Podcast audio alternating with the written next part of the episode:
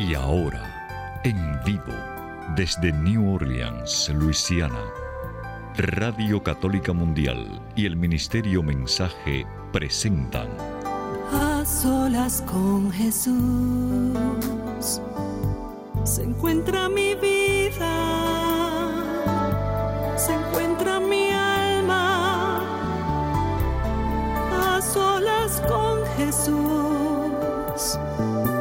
quisiera oír su voz que dice, ven a mí, tú que estás cansado y agobiado y yo te haré descansar. Nada te turbe, nada te espante, quien a Dios tiene, nada le falta. Nada te turbe, nada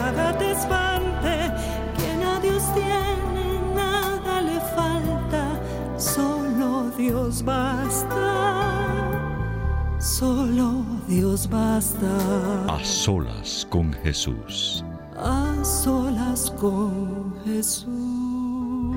Queda con ustedes el Padre Pedro Núñez.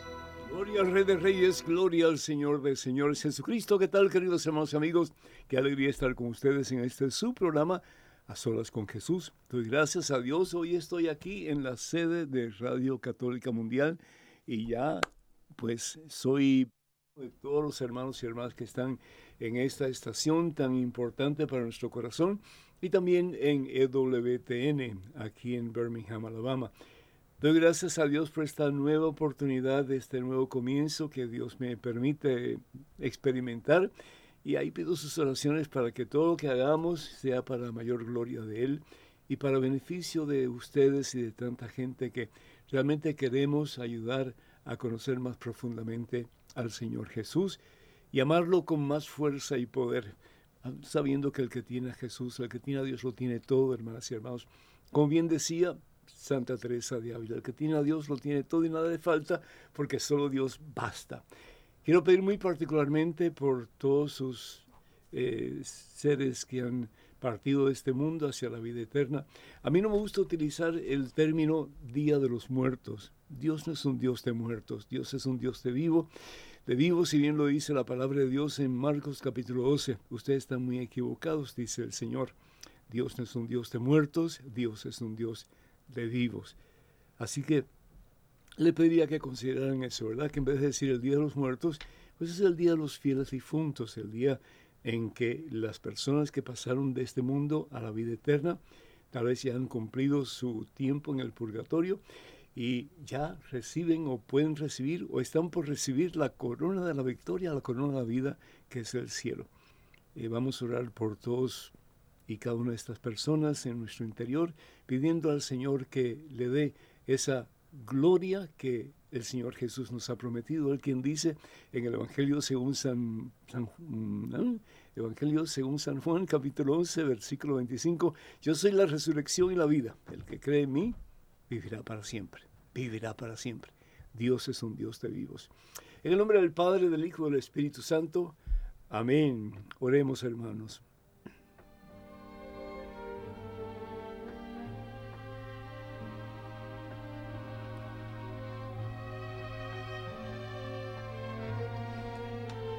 Padre amantísimo, Padre bueno, Padre misericordioso.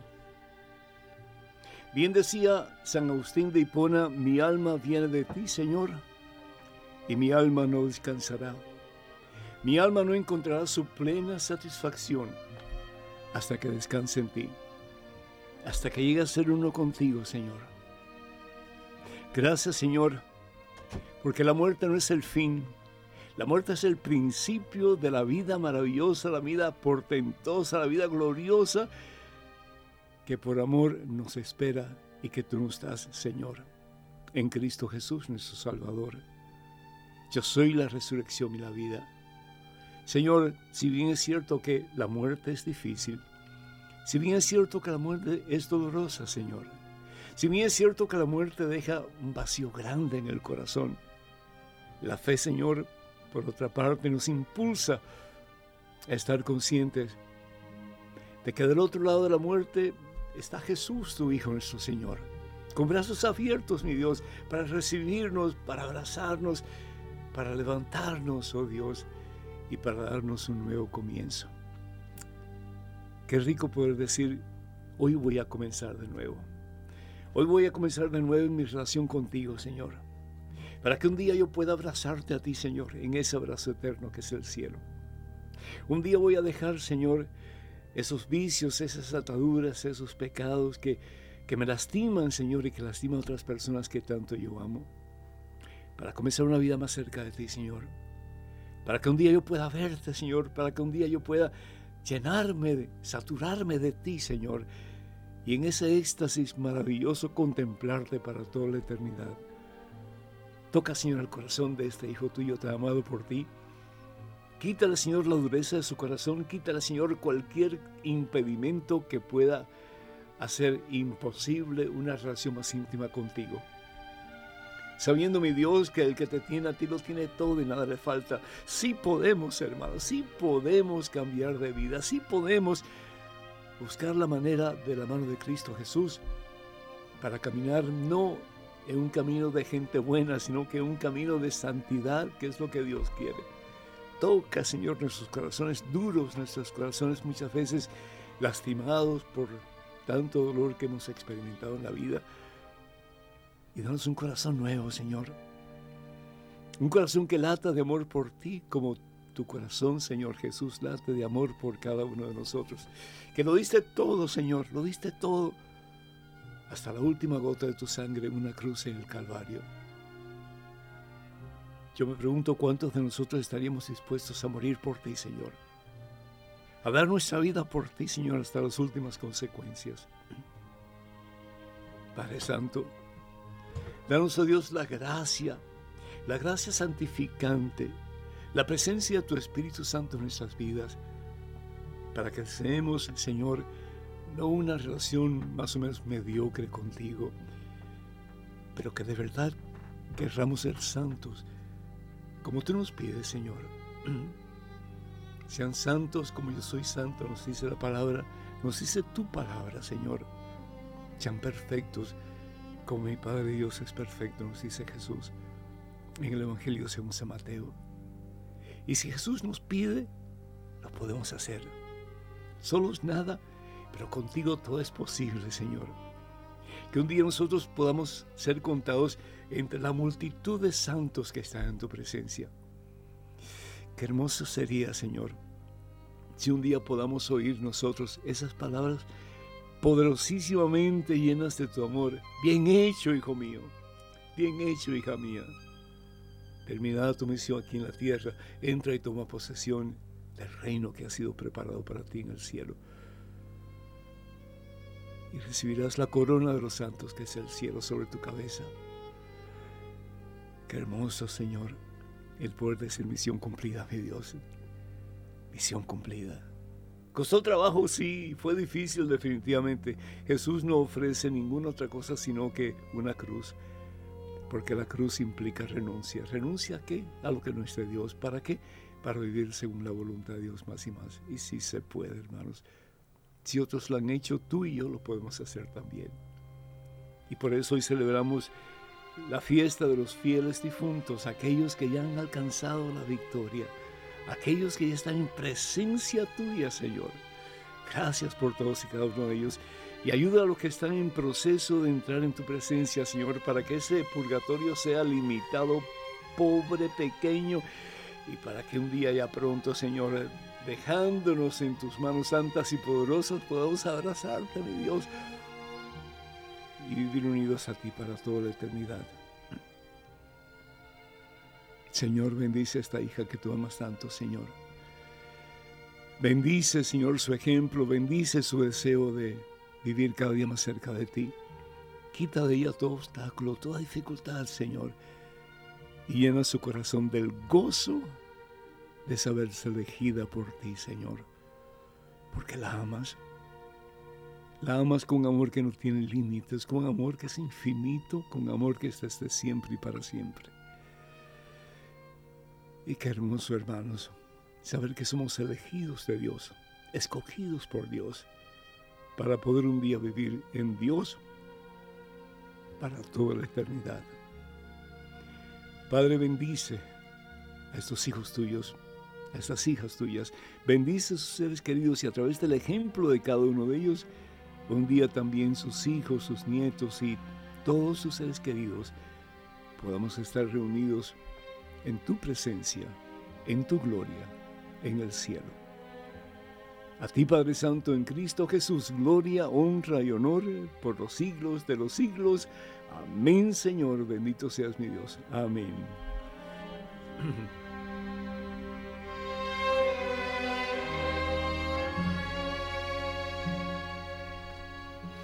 Qué rico, qué rico así estar un ratito a solas con Jesús. Yo estoy seguro que ustedes van a tener muchas preguntas en relación al tema de hoy. Y el tema de hoy es la infalibilidad papal. La infalibilidad papal. Una palabra un poquito eh, escabrosa, pero vamos a hablar sobre eso. Y yo creo que a ustedes les va a llamar la atención este tema. Y de nuevo, por favor, por lo que ustedes quieran, por amor de Dios, Llámenos, llámenos, no pierdan la oportunidad, no esperen hasta el último momento para llamar, porque después se hace muy difícil responder sus llamadas. El número telefónico para que ustedes se comuniquen con nosotros eh, aquí en cabina, el número telefónico eh, en, Estados Unidos, Canadá y Puerto Rico, y la demás completamente gratis es el 1833-288-3986. Repito, Estados Unidos, Canadá y Puerto Rico, le llamas completamente gratis, es el 1833-288-3986. Y a más internacionales, por favor, marque el número 205-271-2985. 205-271-2985. Estamos en vivo, en directo, por supuesto, aquí en este su programa A Solas con Jesús. Y también pues quiero recordarles que el catálogo religioso de WTN tiene varios eh, libros de este servidor que Dios me ha permitido publicar en el transcurso de algunos años y me gustaría mucho que ustedes pues eh, recibieran algunos de estos libros en sus casas. Eh, tenemos el libro Conozca primero su fe católica, Conozca más su fe católica, el libro Cuántas iglesias fundó Jesús, el libro Em, preguntas, eh, perdón, promesas bíblicas para tiempos difíciles, el libro Cuántas iglesias fundó Jesús, el libro 150 historias que cambiarán tu vida. Hay varios libros, ¿sí? Y si ustedes quieren más información o quieren adquirir alguno de estos libros, pues por favor llamen al número telefónico 205-795-5814. Repito, 205-795-5814. En estos momentos tenemos ya en línea al padre José Ignacio Labastida, que ya se está convirtiendo como que en una, una persona que está con nosotros muy, muy eh, regularmente. Así que, Padre José Ignacio, bienvenido, gracias por tu tiempo, gracias por tu sabiduría y gracias por tu amistad. Que Dios te bendiga. Bienvenido, Padre. Muchas gracias, Padre Pedro. Gracias por invitarme al programa y por, por esas eh, palabras, no me las merezco realmente. Dios te bendice, Padre. Eres, eres muy, eh, eres muy humilde, pero sí te las mereces y mucho más todavía. Padre, eh, pues gracias.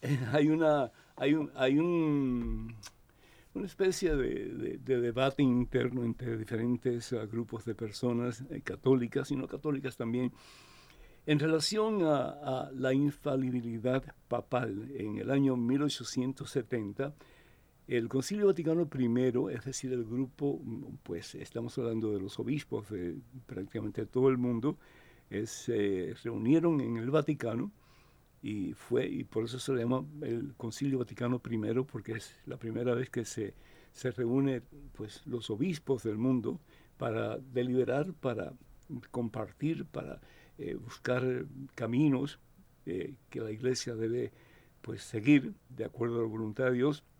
Y en ese concilio Vaticano I se definió como dogma que la iglesia católica eh, pues proclama y define que el Papa es infalible. Dos cosas que quisiera preguntarte. Primero, ¿qué significa un dogma en la Iglesia Católica? Y segundo, ¿qué significa la infalibilidad papal? Claro, eh, bueno, un dogma en la Iglesia Católica eh, es como un principio, una creencia que, que, es considerada como una verdad absoluta, irrefutable.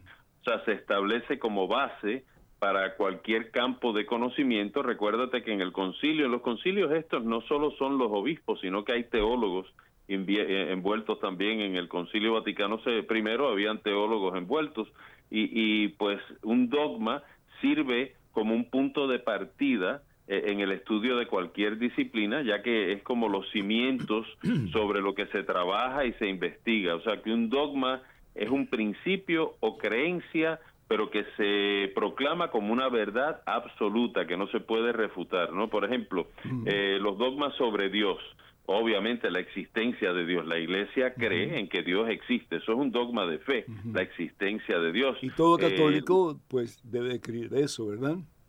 Claro, un católico no puede creer, no puede decir que Dios no existe porque es un dogma de fe. O, o, por ejemplo que es un solo Dios, que existe solamente un Dios, eso es creencia. Básicamente lo que recitamos todos los domingos en el credo, pues eso va a dar toda la doctrina, los dogmas que tiene la iglesia, eh, Dios que no tiene principio, que no tiene fin. Obviamente la Santísima Trinidad es un dogma de fe. Además de eso hay otras enseñanzas dogmáticas de la iglesia, por ejemplo con relación a la Virgen María, la virginidad perpetua de la Virgen, que la maternidad divina, eh, hablando de la infalibilidad del Papa, podemos hablar de la Inmaculada Concepción, porque eso es un dogma de fe definido recientemente en cierta manera, ¿no? y, aunque, y aunque eh, hayan teólogos en un concilio, por ejemplo, al fin y al cabo quien decide sí o no es el, el grupo de obispos, realmente con el Papa en el centro. Eh, claro. Y son los que al fin y al cabo pues definen qué es algo que es materia la cual debemos de creer como católicos, ¿cierto? Correcto, o sea, los obispos siempre tienen, eh, o sea, y ahí los documentos de los concilios, pues tienen un voto, ¿no? Por ejemplo, el documento eh, en que define la infalibilidad del Papa es una constitución dogmática que se llama Pastor Eterno. En el capítulo 4 define la infalibilidad y, y esa, esa, ese documento tiene que pasar por un voto de los obispos que votan a favor o en contra y obviamente eh, cuando se decide a favor se define ese documento. Padre, y en, el caso, por ejemplo, particularmente de la infalibilidad papal, algunos pueden decir, no, pues eso es un invento de hombres, eso no está en la Biblia. ¿Qué tú dirías al respecto? Claro, eso, eh, eh, nuevamente, sí está en la Biblia, lo que pasa es que hay que entender la Biblia. yo a mí siempre me gusta recalcar la infalibilidad del Papa, que hay que explicarlo un poquito porque la gente no entiende lo que es.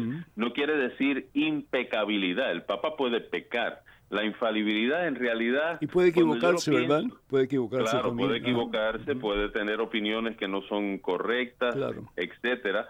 Pero eh, una cosa muy importante es darnos cuenta que el único infalible es Dios. O sea, la infalibilidad es un don que da Dios a la iglesia a través de Jesucristo, que, que la comparte en cierta manera al nombrar a Pedro, uno de sus apóstoles, como el primero entre iguales. Entonces, eh, la infalibilidad a veces cuesta un poquito de trabajo porque uno piensa que es que el Papa nunca se equivoca y eso no es verdad. O sea, es un don que tiene principalmente Dios, porque Dios es el único infalible y que lo comparte con la iglesia se transmite a través del Papa y, nuevamente como ya dijimos no quiere decir que el Papa nunca se equivoca claro, que no es lo mismo no es lo mismo que la Sagrada Escritura. La Sagrada Escritura es, inspirada por Dios es el pensamiento de Dios. Todo lo que está en la Biblia es correcto.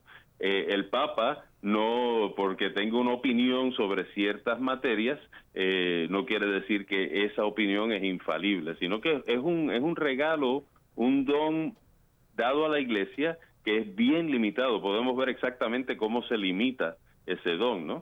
No, y me, gusta mucho lo que acabas de decir, que cuando la iglesia define un dogma, pues eso es materia de fe, tenemos que creerlo. ¿Y por qué tenemos que creerlo? ¿Por qué tenemos que, que, que, decir, bueno, aunque no tenga sentido para mí, por ejemplo, la Santísima Trinidad no tiene sentido para mí, podemos decir, ¿verdad?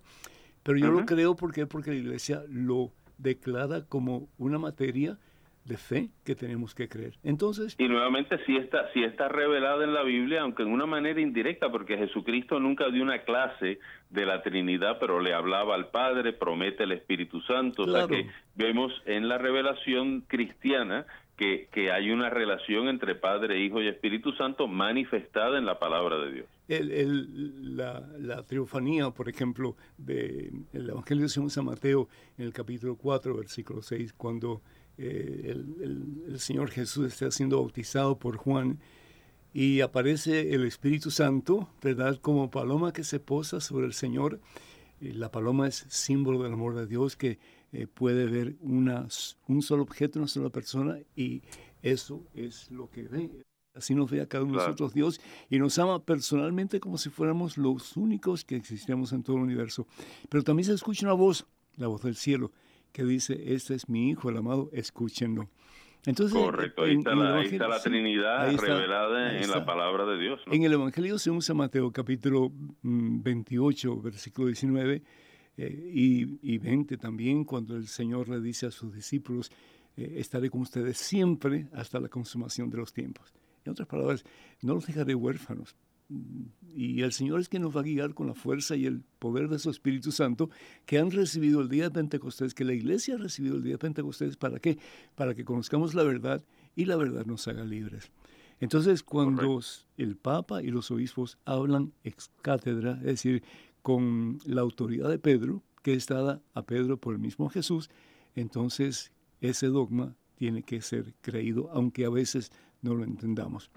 Es interesante esa frase con autoridad. Fíjate, si leemos eh, el Concilio Vaticano I, nuevamente ya yo cité la, constitución dogmática que se llama Pastor Eterno, es el capítulo 4, y en esa constitución dogmática, si es que se define este regalo, este dogma de la infalibilidad del Papa. Dice así, voy a citar, el romano pontífice, eso quiere decir el Papa, cuando habla ex cátedra, eso quiere decir desde la silla de San Pedro, con autoridad del primero de los papas, ¿no?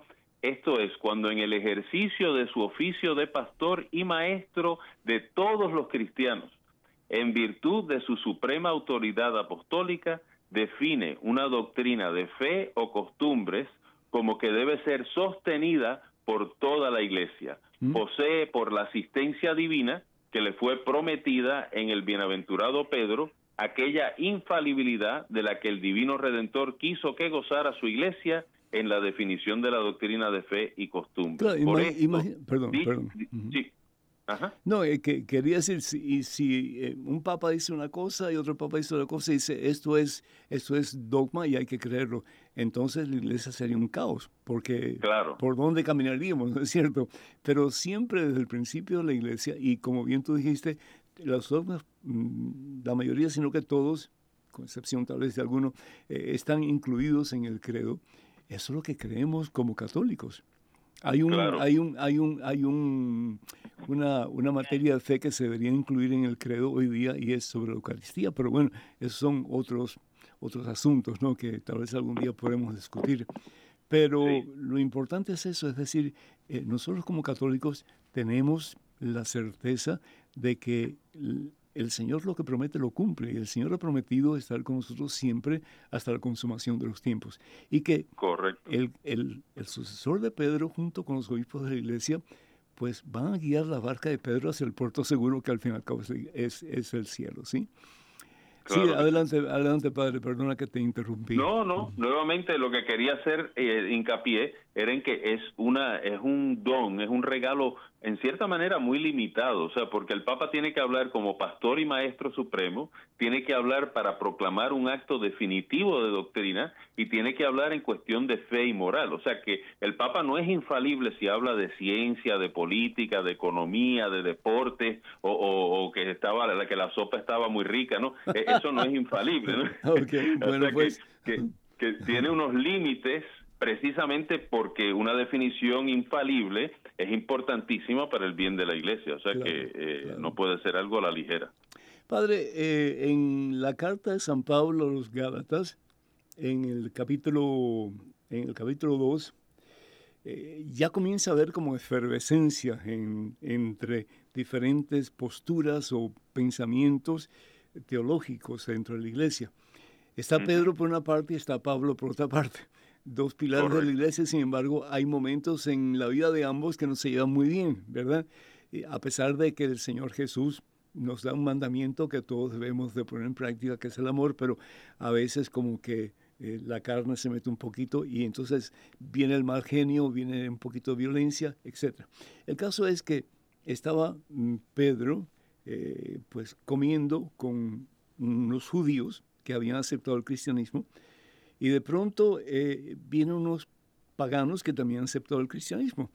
Y nos dice la palabra de Dios que los paganos, pues mirando a Pedro, Pedro como que comienza a retirarse porque no quiere eh, que lo identifiquen con aquellos que realmente no eran judíos. Y ahí Pablo como que se enoja, enoja. Y dice, aquí dice en el versículo 14, dice, cuando advertí que no andaban derecho, según la verdad del Evangelio, le dije a Cefas, es decir, a Pedro, delante de todos, si tú que has nacido judío, te has pasado del modo de vivir de los judíos al de los otros pueblos, ¿por qué ahora impones a esos pueblos el modo de vivir de los judíos? Había una polémica bastante grande en aquellos tiempos y era la circuncisión sobre todo. La persona que abrazaba la fe judía pues debía o tenía que circuncidarse el varón, pues por supuesto, ¿no? Pero en el caso de los paganos ya ellos pensaban que no hacía falta y eso fue lo que produjo el primer concilio de la iglesia, que fue el concilio de Jerusalén, si había que eh, pues circuncidarse o no. Y declararon que el, la circuncisión realmente es algo interno, que es el, bautismo, ¿no? Es una, es una, una marca interna lo que deja el bautismo. Entonces, yo estaba escuchando a un pastor no hace mucho tiempo atrás que decía que Pedro realmente no fue el primer papa. Pedro realmente no fue el, guía de la iglesia de Jesucristo, que fue Pablo, porque Pablo fue quien le dijo a Pedro lo que tenía que hacer y lo que no podía hacer. ¿Qué piensas acerca de eso, padre? Obviamente Pablo tuvo una gran influencia en la iglesia, pero obviamente Pedro fue el primer papa nombrado por Jesús de esa manera, ¿no? Eh, eh, papa quiere decir padre, el papá, el principal entre los apóstoles, el que tiene ciertas promesas de Jesús.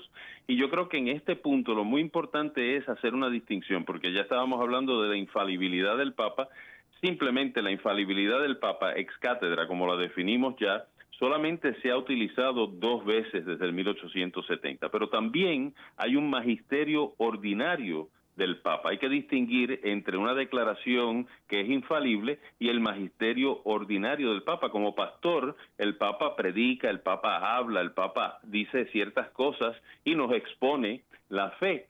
Pero es importante darnos cuenta que hay, por lo menos hay tres ejemplos en la Biblia que eh, esta realidad donde el Papa puede decir algo que no es exacto, que no es preciso, inclusive hay papas en la historia eh, hay papas en la historia de la iglesia que han, que han hecho, que han dicho herejías, ¿no? En contra de la doctrina de la iglesia.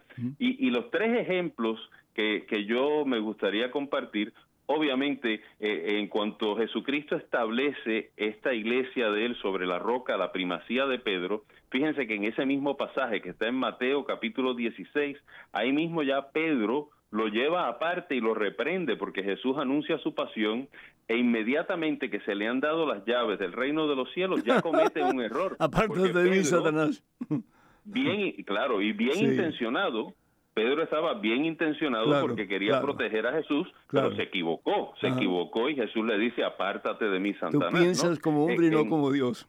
Exacto. En Lucas, Lucas capítulo 22, Jesús le habla a Pedro que Satanás lo está buscando para zarandearlo, dice Jesús. Y entonces Jesús le dice, pero yo he rogado por ti para que tu fe no perezca y tú cuando te conviertas confirma a tus hermanos. O sea que Pedro todavía no estaba completamente convertido. Le está diciendo Jesús, te falta un poquito todavía. ¿no? o sea que eh, eh, se puede equivocar. Y obviamente Gálatas capítulo 2, que es la referencia a San Pablo, pues nuevamente eso es una clara un claro ejemplo de, de, cómo Pedro, por su miedo, por tratar de, de verdad de llevarse bien con todo el mundo, pues, eh, pues hace algo que no es consistente. Entonces Pablo en su cara lo reprocha porque cometió un error. Padre, cuando, cuando, perdón, cuando tú dices um, que hay papas que en algún momento han cometido herejías, yo estoy seguro que más de una persona se le paró los pelos de punta, ¿no? ¿Cómo es eso si el papa realmente debe indicar el camino y debe estar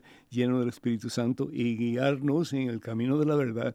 ¿Cómo es eso posible que algún papa en la historia de la iglesia haya cometido una herejía. Y bien sabemos que una herejía es algo que es contrario a la fe que profesamos en Cristo Jesús y que está promulgada por la iglesia.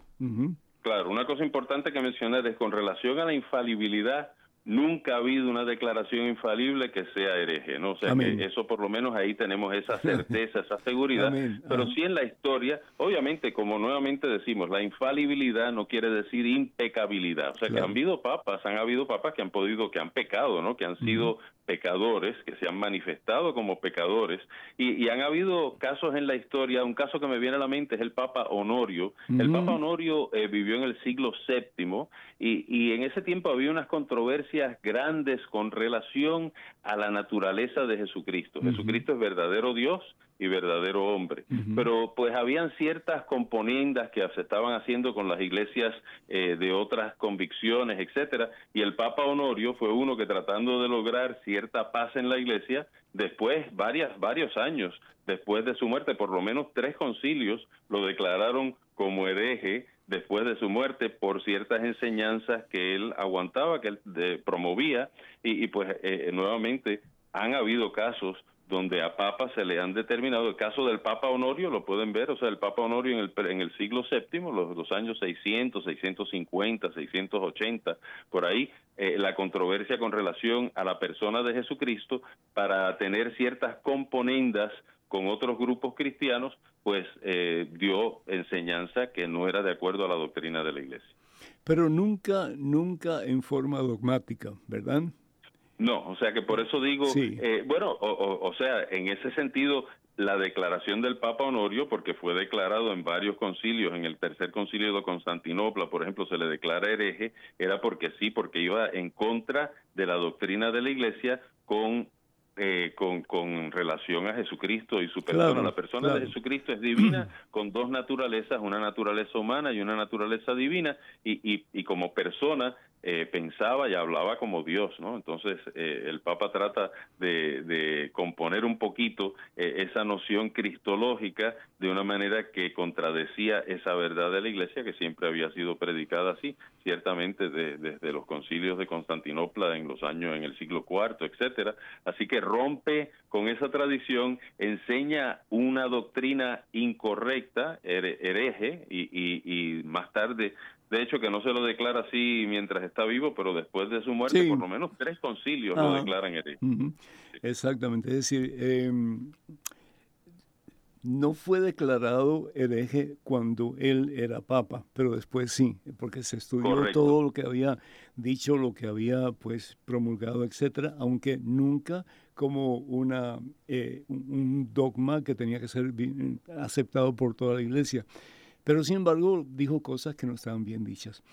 Tenemos muchas más preguntas, padre, muchas más preguntas, pero vamos a hacer un espacio para escuchar un poquito una hermosísima alabanza que se titula eh, Dame un nuevo corazón. Quiero dar los números telefónicos para que ustedes nos llamen, sí, con sus preguntas. Estoy seguro que usted tiene muchas preguntas, sobre todo sobre este nuevo paso que vamos a dar en relación al Papa Francisco y al presidente Biden. Pero número telefónico para que ustedes se comuniquen con nosotros, Estados Unidos, Canadá y Puerto Rico, además completamente gratis. Es el 1833-288-3986. Repito, 1833-288-3986. Y llamadas internacionales, por favor, marque el número 205-271-2985. Repito, 205-271-2985. Estamos en vivo, en directo en este su programa a solas con Jesús, con el Padre José Ignacio Labastida. Regresamos pronto.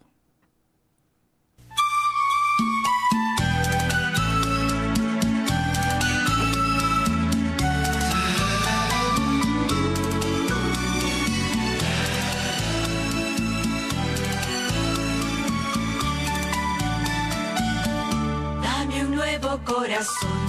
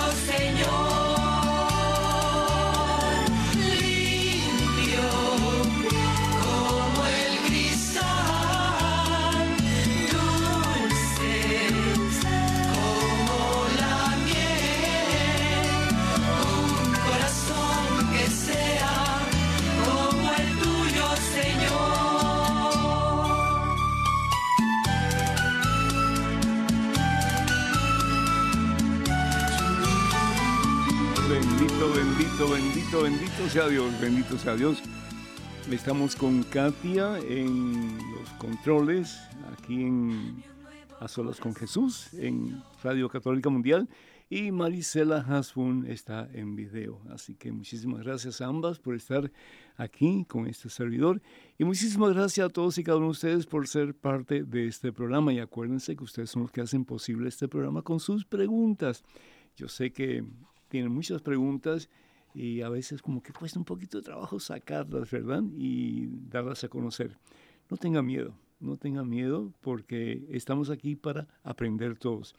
Y es importante cualquier pregunta, cualquier mm, pues eh, eh, idea que ustedes tengan, aunque sea contraria a lo que se está diciendo aquí, más que bienvenidos porque queremos aclarar y queremos pues crecer juntos en la fe. De nuevo, el número telefónico en Estados Unidos, Canadá y Puerto Rico es el 1833-288-3986, como estuvieron viendo en pantalla, 1833-288-3986, Estados Unidos, Canadá y Puerto Rico. Además, completamente gratis y llamadas internacionales, por favor, marquen al 205-271-2985, 205-271-2985, en vivo y en directo en este su programa A Solas con Jesús.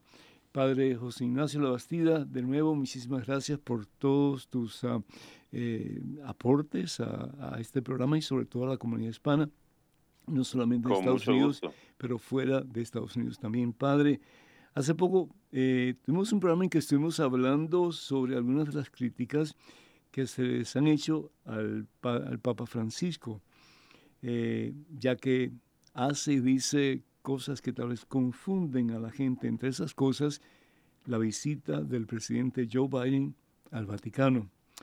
No se sabe realmente qué fue lo que se habló porque fue a puertas cerradas eh, uh -huh. la, la, reunión entre ambos.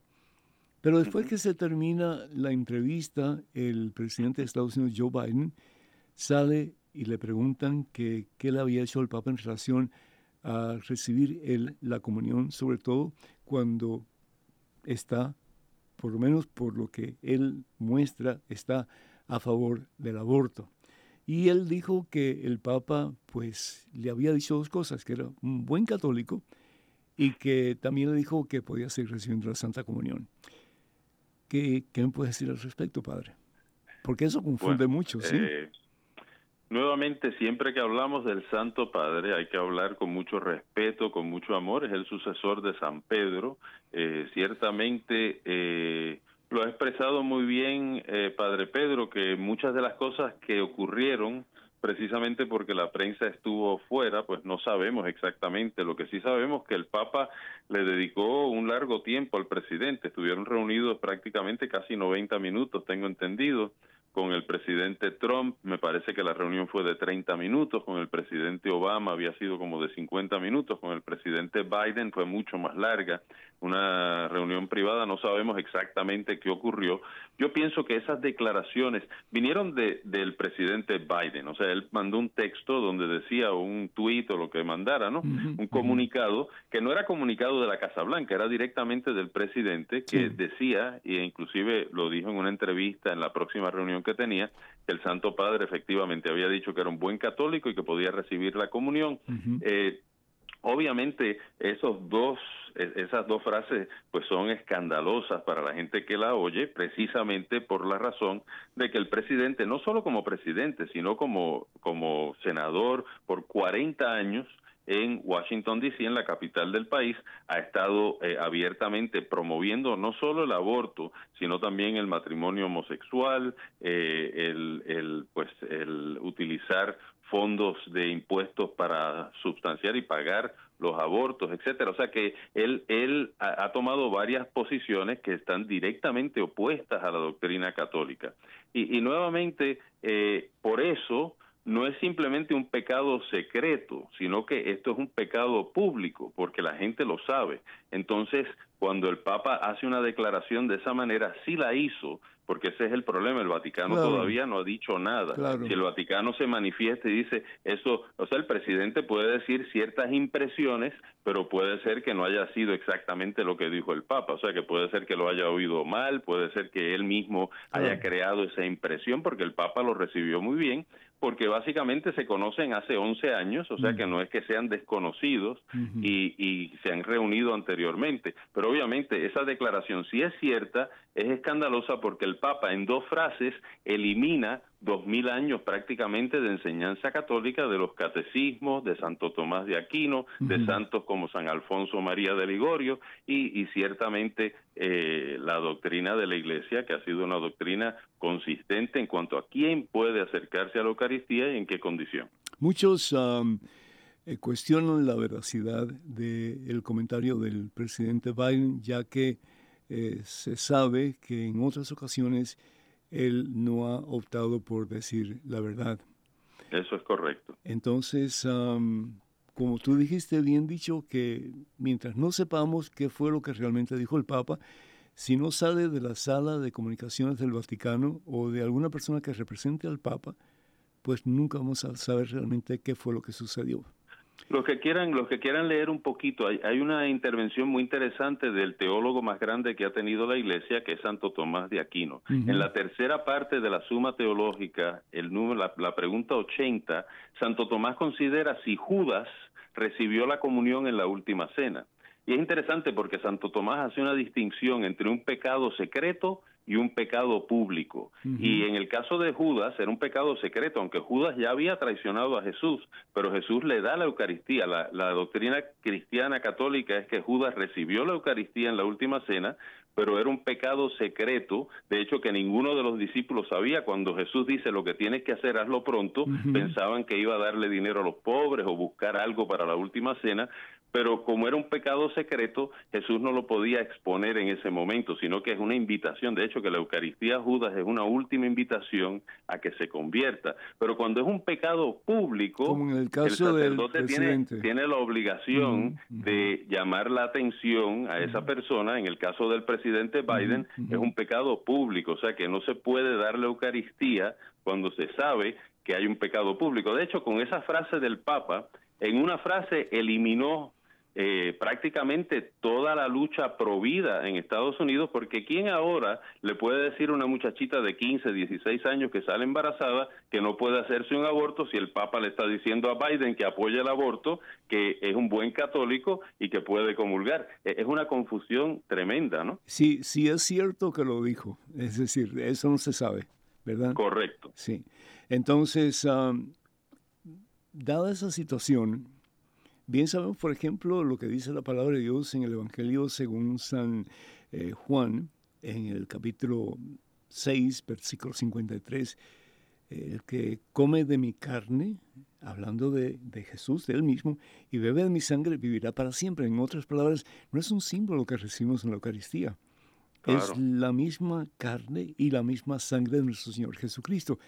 Y esa pues es eh, definitivamente eh, una creencia que tiene mucho peso y que desde el principio eh, la misa se ha celebrado conscientes de que estamos recibiendo al mismo Jesús. Como bien tú dijiste, cuando en la última cena Él da pan y dice esto es mi cuerpo, y da vino y dice esta es mi sangre, pues desde ahí en adelante eh, cada misa se celebra la dádiva de Jesús, no solamente su muerte y su resurrección, pero también la dádiva de su vida en cada Santa Eucaristía.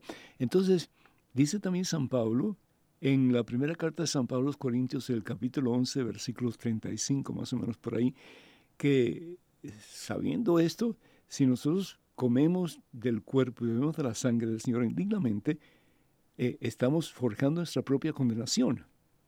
Claro. Entonces, ¿dónde estamos?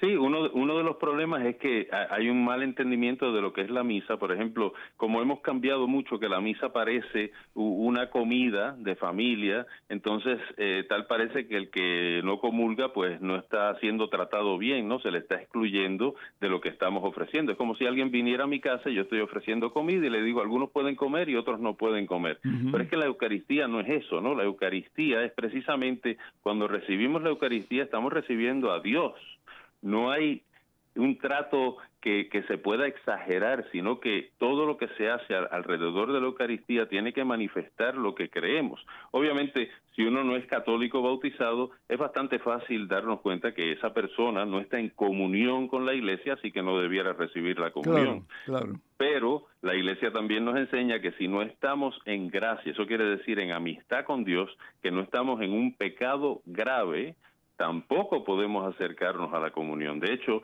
que eso sería como un veneno. San Pablo lo que está diciendo es que si recibimos la comunión dignamente, nos vamos acercando cada vez más al cielo. Si la recibimos indignamente, nos vamos hundiendo cada vez más. O sea que comemos nuestra propia condenación y somos culpables de lo que se pudiera hacer deicidio, que es como matar a Dios, ¿no? Somos culpables del cuerpo y la sangre de Cristo. Quiere decir que si realmente fuera un pedazo de pan y un poco de vino, San Pablo no se hubiera molestado en decir, eh, es decir, si comen esto indignamente, ustedes están forjando su propia condenación. Sería ridículo, ¿no? Porque realmente no es, no es un pedazo de pan lo que tenemos entre nosotros ni un poco de vino, sino que es el mismo cuerpo y la misma sangre del Señor Jesús. Y por lo tanto tenemos que recibirlo dignamente. Claro, y no es solo San Pablo, es consistentemente la doctrina de la Iglesia, de los santos, de los que han expuesto la doctrina sobre la Eucaristía, que esto no es cualquier tipo de pan. Exactamente, muy bien. No es un símbolo, sino que es realidad. Es el cuerpo y la sangre de nuestro Señor Jesucristo. Así que vamos a esperar a ver qué es lo que dice el Vaticano si en un futuro cercano pues hace algún tipo de declaración en relación a lo que ha dicho el presidente Biden y yo espero en el Señor Jesús de que eh, pues en alguna forma esto se aclare porque sí es una es una situación muy difícil porque en un par de semanas los obispos de Norteamérica de Estados Unidos van, a estar, van a estar hablando precisamente sobre ese tema ¿no? y yo imagino que en alguna forma van a presentar algún tipo de decreto en que se diga eh, explícitamente si, si las personas que están a favor del aborto pueden recibir la Santa Comunión o no. Y, en realidad lo único que tienen que hacer es expresar la doctrina constante y consistente de la Iglesia. En realidad no hay que tener ningún documento nuevo. Eh, los documentos ya están escritos. Ya. Padre, hablando del Papa Francisco, yo realmente siento, siento mucho pesar por él porque eh, él ha sido bastante criticado en diferentes ocasiones. Yo creo que el Papa, el Papa eh, quiere actuar bien. El Papa creo que es un hombre muy de Dios, pero el Papa ha sido bastante imprudente en no mm, explicar sus acciones y sus palabras muchas veces y por lo tanto eso ha creado confusión. Y bien sabemos que los medios de comunicación se nutren de esas cosas para aumentar la, la noticia que es escandalosa para que la gente pues lea o escuche lo que se dice y de esa forma pues hay más publicidad, hay más dinero por parte de lo que reciben los medios de comunicación y, realmente pues a mí me da lástima porque a, veces el, yo estoy seguro el Papa quiere hacer bien y sin embargo pues por alguna razón eh, no se le entiende bien. Eh, ¿Qué cosas buenas, perdón? Sí, sí, sí. ¿Qué cosas buenas tú piensas te viene a la mente así como que el Papa ha hecho en estos ocho años ya lleva en, como, como jefe de la iglesia sometido a la cabeza que es Jesucristo, qué cosas buenas, loables, eh, positivas, eh, piensas tú que, que ha hecho el Papa en estos últimos años? Bueno, concretamente se pueden hablar de ciertas cosas, ¿no? Obviamente, eh, lo primero que hay que desmentir, el Papa es jesuita, tiene muchos estudios, o sea que no es una persona que no está estudiada en la teología, o sea que eh, podemos desear muchas cosas buenas para el Papa, a veces hay que mirar, mirar exactamente lo que hace y lo que ha hecho, o sea que eso no es tampoco un problema, como hemos dicho, el magisterio del Papa pues se puede discutir, se puede hablar, ya dimos varios ejemplos de eso, obviamente eh, es una persona humilde, es una persona que desde el principio se manifestó que quería que la gente orara por él, es una persona que ha tenido gestos muy lindos con diferentes personas. Creo que, por ejemplo, en algunos de los países, oí de un país donde eh, el, vehículo donde iba le dio a uno de los policías, él mismo se bajó para asistir al policía, una niña cieguita que la dejó que le tocara la cara para que pudiera con sus manos ver su cara. Fue el primer papa que ha viajado a Corea, o sea que pudo ir a Corea. Los medios de comunicación, obviamente le gustan, no es que es el primer papa que ha utilizado los medios de comunicación, pero eh, utiliza mucho los medios de comunicación. Eh, por otro lado, pues es un papa que muchas veces, eh, porque no aclara, una cosa muy importante, o sea, eh, en las enseñanzas de la iglesia no es solo decir lo que la iglesia enseña, sino que hay que aclarar, hay que explicar, porque hay mucha gente que no entiende. Y como que muchas veces, como bien hemos dicho en otros programas, deja las cosas como en el aire y la gente se queda confundida. Yo siempre, siempre he defendido al Papa Francisco en dos maneras. La primera, que muchas veces la prensa lo cita fuera de contexto. Cogen una frase y por ahí se van y entonces ya fue lo que dijo el Papa, que no es cierto. Y lo segundo es que como jesuita los jesuitas creen mucho en el discernimiento de espíritus. O sea, cuando el Papa dice vamos a estudiar una pregunta, no quiere decir que él esté de acuerdo con eso, pero es el estilo del discernimiento, entonces vamos a hablar de eso, no quiere decir que eso es lo que va a pasar, pero a veces cuando son temas complicados, la gente enseguida brinca porque cree, ay, el Papa va a cambiar algo. No necesariamente, sino que está abriendo el tema a discusión. O sea que yo siempre lo he defendido de esas dos maneras cada día parece que es más difícil defenderlo porque son cosas cada día más serias y más difíciles. O sea, que es un problema cuando no toma el tiempo. Yo hablaba este fin de semana en mi homilía que en el 1983 Juan Pablo II fue a Nicaragua. Corrigió directamente a Ernesto Cardenal porque estaba envuelto en política. Y, en cierta manera, en, estar envuelto en política, en todas las revoluciones y en todas las luchas por los pueblos, siempre han habido clérigos envueltos. O sea, veamos los cristeros en México. Había muchos clérigos envueltos en eso. Que lo que hizo Ernesto Cardenal no fue tan malo en cierta manera y Juan Pablo II lo reprendió fuerte en público, no le dio la mano y, le dijo que estaba haciendo mal. Y, eh, Biden, el presidente Biden, tiene en sus manos eh, y complicidad sobre millones de niños que han sido asesinados en el vientre de su madre y sin embargo no sabemos exactamente qué fue lo que lo que pasó, que si se habló de eso. Por lo que dice el presidente es como si no hubieran hablado nada de, Exactamente, No hablaron nada de eso. eso me parece sorprendente. Sí, sí, sí, sí. Eh, así que hay que orar mucho por el Papa, ¿verdad? Mucho, mucho, mucho por el Papa. Pero Papa, bueno, oramos, por él en todas las misas, todas las misas que se ofrecen todos los días por todos los sacerdotes pero eh, más todavía, más todavía, padre. Eh, una última pregunta, tienes un minuto, padre. Eh, si tú fueras papa o obispo, ¿qué harías para mejorar la situación de la iglesia? A ver, yo, yo obviamente nunca, Nunca voy a ser papa. Eh, ¿Quién sabe? Yo creo, eh, esta es mi, mi, creencia personal, es que lo más abandonado que está hoy en día en la Iglesia Católica es la catequesis. Necesitamos más gente que enseñe claramente la doctrina de la Iglesia, que la enseñen desde que uno es pequeño, que las familias tomen un papel más grande en la catequesis de sus hijos y, estamos perdiendo a la gente porque la gente no entiende la fe. y, los sacerdotes también, ¿verdad? Claro. Que, sean, que sean más eh, asiduos a la catequesis. Padre, por lo tanto, te invitamos una vez más para que te unas a EWTN, Radio Católica Mundial, y podamos hacer cosas mucho más lindas todavía de las que estamos haciendo. Que Dios te bendiga, Padre José. Muchas bendiciones para ti, para todos ustedes, hermanas y hermanos. Que la bendición de Dios Todopoderoso, Padre, Hijo, Espíritu Santo, esté con ustedes hoy y siempre. Hasta la próxima, Dios mediante. A solas con Jesús y quisiera oír su voz que dice, ven a mí, tú que estás cansado y agobiado y yo te haré descansar. Nada te turbe, nada te espante, quien a Dios tiene